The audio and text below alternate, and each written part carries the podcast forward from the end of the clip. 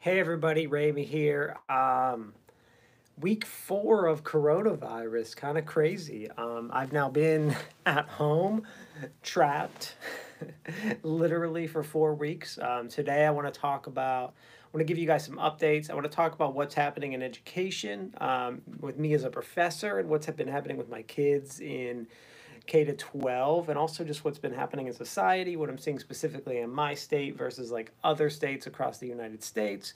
Um, I just want to kind of talk about all of it, um, give you a insight into what's happening. All right, so let's start. First of all, let's talk about kind of what's happening with my unit. So let's start by talking about my university, um, and then I'll talk about kind of me and the what I've been going through and everything like that. So first of all, my university. Um, you know, we're actually chugging along. I've been extremely, extremely busy, more busy than usual with uh, the whole virus going on. Um, I'm working on all my normal stuff. I, I guess it's my normal routine schedule is completely back, but the thing that's most challenging is that I'm doing it without as much support additionally my kids and wife are all home and i'm more stressed. So it becomes harder to focus and concentrate as much much as i would normally like to. Um, so i think that's definitely like probably one of the biggest challenges for me. You know i mean my students are submitting all of their assignments and you know i'm trying to provide feedback and trying to do that very clearly and it's definitely a challenge. Um, as i've mentioned in my other videos you know i'm fairly lucky that my program is already online, so we didn't really have to make much of a transition, but it's still a challenge. So, um, for example, today when I sent out, so I usually divide my classes up into eight units. I had to divide my, I had to basically change some of my assignments and I had to cancel um, some of my homework activities that I normally do in my classes for the last two units because the students are really stressed right now. Some of them are losing their jobs, some of them are I mean, they're just stressed. Either they're working from home, losing their jobs. I mean, it's a very stressful situation. So, you know, that's been happening. And I had to drop two assignments from each of my classes to kind of even them all out. And I had to put push my classes into finals week, which I normally would not like doing. Um, so, you know, there's that. And then, um, you know, so that's kind of what's been happening with me. You know, I've been super busy, just stressed. So I'm trying to like plan for next year, and I'm starting this new esports certificate um, for undergrad and graduate students. So I have to figure out like how do I advertise for that and get that going when I am, you know, I'm not there to actually do anything. So that's all becoming a challenge, and I'm working through some of those issues. K to 12, my kids, so K to 12, my kids actually started today, and basically, we don't really know what's happening with my first grader just yet. Um, his teacher sent a video, which was nice, with some updates about how she was doing. So that was really good for him. Probably all he needs right now is just an update and to see his teacher. Um, my nine year old, though, who is in third grade, is actually getting assignments. And what his teacher is doing is probably what I think is good for at least his age group. And since what's been happening is she gave all the students an, a, basically like a week's worth of assignments activities, lessons to go through, that kind of thing, and he can do it on his own pace. Um, that's going to work for me personally. For my family, I'm not sure how well that works for other families. I don't think K to 12 teachers can win right now. Um, you're going to do one thing and it's going to not work for whatever reason. You're going to try the next thing and that's not going to work for a different population. So, like, no matter what you do, you're not winning right now. So, what she's doing is working for us. So, I think we're kind of happy about that. Um, so, that's a good thing. Um, you know, I've been really having lots and lots of virtual meetings. I've been setting, you know, I, I normally have a studio. My office is normally a studio, but I set up like you can see like the sheet behind me, the green sheet for a green screen. I don't really use this as my green screen, but I've been using it for more of my meetings. Um, just because I've been doing a lot of Zoom and it's really easy to cut yourself out when you already have a green screen behind you. So I, I have a different green screen I usually use professionally, but this is kind of like my backup plan. And I kind of like it being as my background. It just makes it plain, which is simple. Um, I really just need a better office that I could make as a studio. So that's kind of what's happening with everything. Um, I've been, ironically, you know, gaming has been becoming a lot more like anything entertainment that people can do from home is obviously becoming a lot more popular right now. So there's a new game that Riot put out, Valorant, and I've been playing a lot of that. Um, it's in beta right now, but it comes out this summer officially. But I've been playing a lot of that. A lot of the kids, students in my esports club have been playing it as well. So I'm kind of excited about that. We're actually talking about holding an esports tournament in two weeks, which is really cool and excited. And I'll talk more about that next week if that's really what I'm going to do.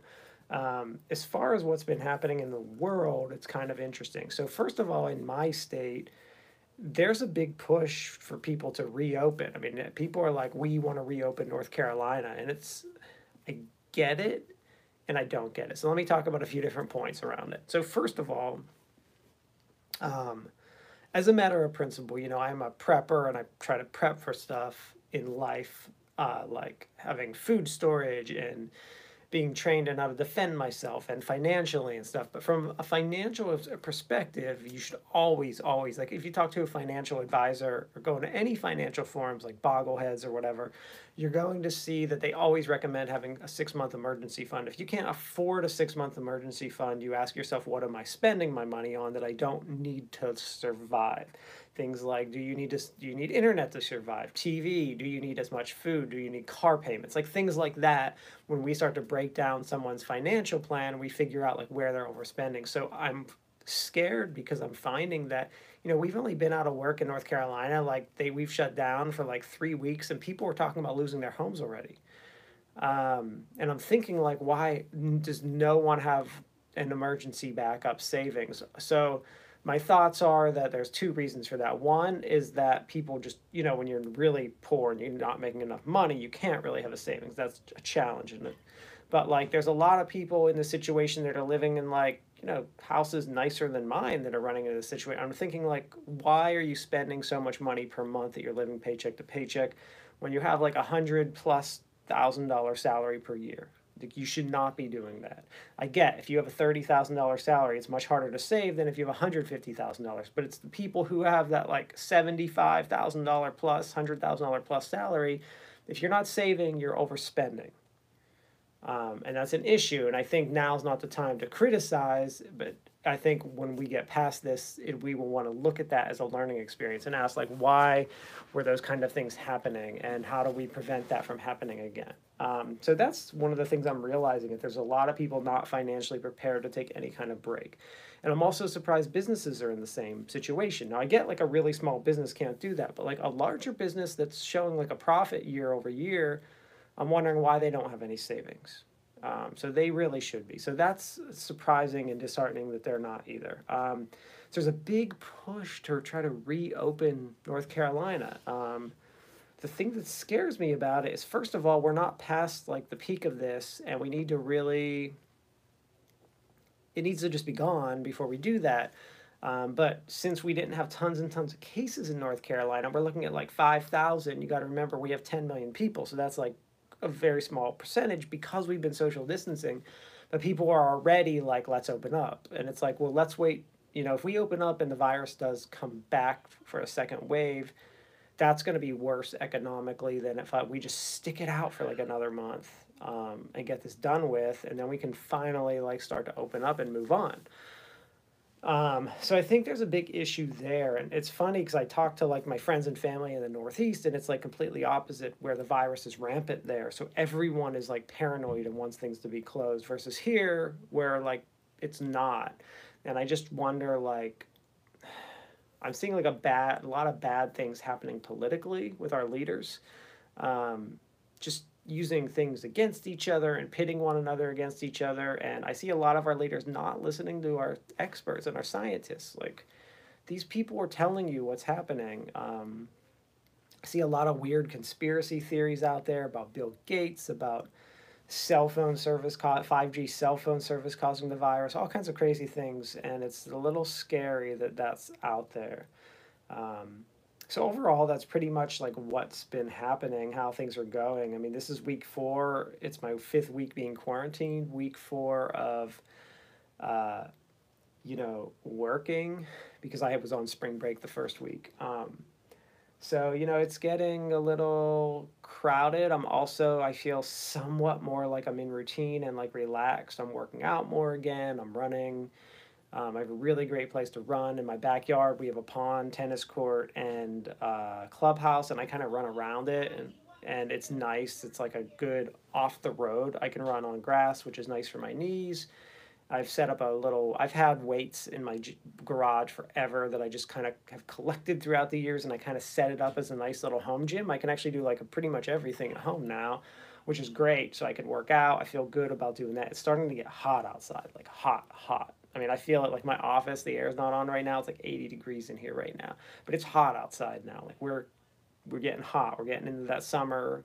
So you know, it's like I want to go to the beach, want to go to the pool, but I know we can't just need to suffer for a little longer and hopefully it'll be all over. So that's kind of, you know, what I hope. But yeah, just, you know, I feel like the, the trend in the US right now is, I think in the Northeast, it's a, they're scared and I think people are scared, nervous, and they're also relieved that it seems like we're at the peak and it might be there's like light at the end of the tunnel. I think that's what's happening in the big cities where this is the hot spots. But I think everywhere else, I think is feeling the why are we closed down? We shouldn't be because we're not a hot spot. And you know, I'm not that person, but I feel like that's what I'm getting. I mean, I'm really feeling that in North Carolina where I am, and I think a lot of parts of the country are, and they want to get back to normal. I get it, but man, you do not want to get to normal when there's a virus with like an R0 of five that's has a 2% death rate. Like that's ridiculous. You know, people keep claiming that the models have changed. Of course the models have changed. The models have changed for a number of reasons. They've changed because they were running under assumptions and now the assumptions have changed. That's how statistics work. Like I don't think people get that. And they also like don't understand even what the models are saying. Like the models have went from, you know, they were calling for 200,000 deaths and then they switched down to 60,000 deaths. But what people aren't getting is they're saying we're only going to get 60,000 deaths if we remain socially distant in our current state until May 31st, like the end of May, like Memorial Day.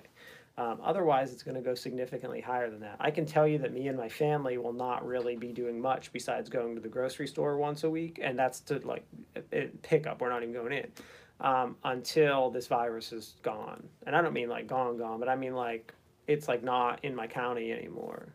And we're testing, and we're doing a good job of isolating and tracing cases and you know, quarantining really well and stuff like that, which is stuff we should have done from the beginning, but we didn't. So, but let's do it now so that we can can actually move on. Because if we can just stay quarantined for a couple more weeks and get the cases down to like nothing, then do what China's doing, where we're isolating, tracing, quarantining, doing better checks, so still social social distancing, but being able to enjoy life. I think we'll be a lot better off, and hopefully we can get to that point. I'm also hoping there's like a miracle and a drug is discovered that cures this, and like we all that good stuff that it just like goes away, whatever. Like I hope that stuff too. Like maybe. The, warm weather will have a bigger impact than what we think it will and stuff like that. Um, but that's kind of what's happening right now. Um, those are just, I guess, a bunch of things I've been just rambling on. But yeah, it's crazy. It's interesting, you know. And another big thing we're thinking about in higher ed, as just like a final note, is, and probably K 12 is like, what's the future? Like, summer seems like it's online. I mean, my school has already declared summer online, but like, what's going to happen in the fall? Am I going back? lots of questions, lots of interesting things. So anyway, um, that's kind of my update for what's happened over the last week. Um, things that have been going on. Maybe I'll be on again this week. We'll just have to see. But anyway, have a great day. I hope you're safe. Have a good week. Um, I hope you're doing well. Um, and good luck with everything, y'all.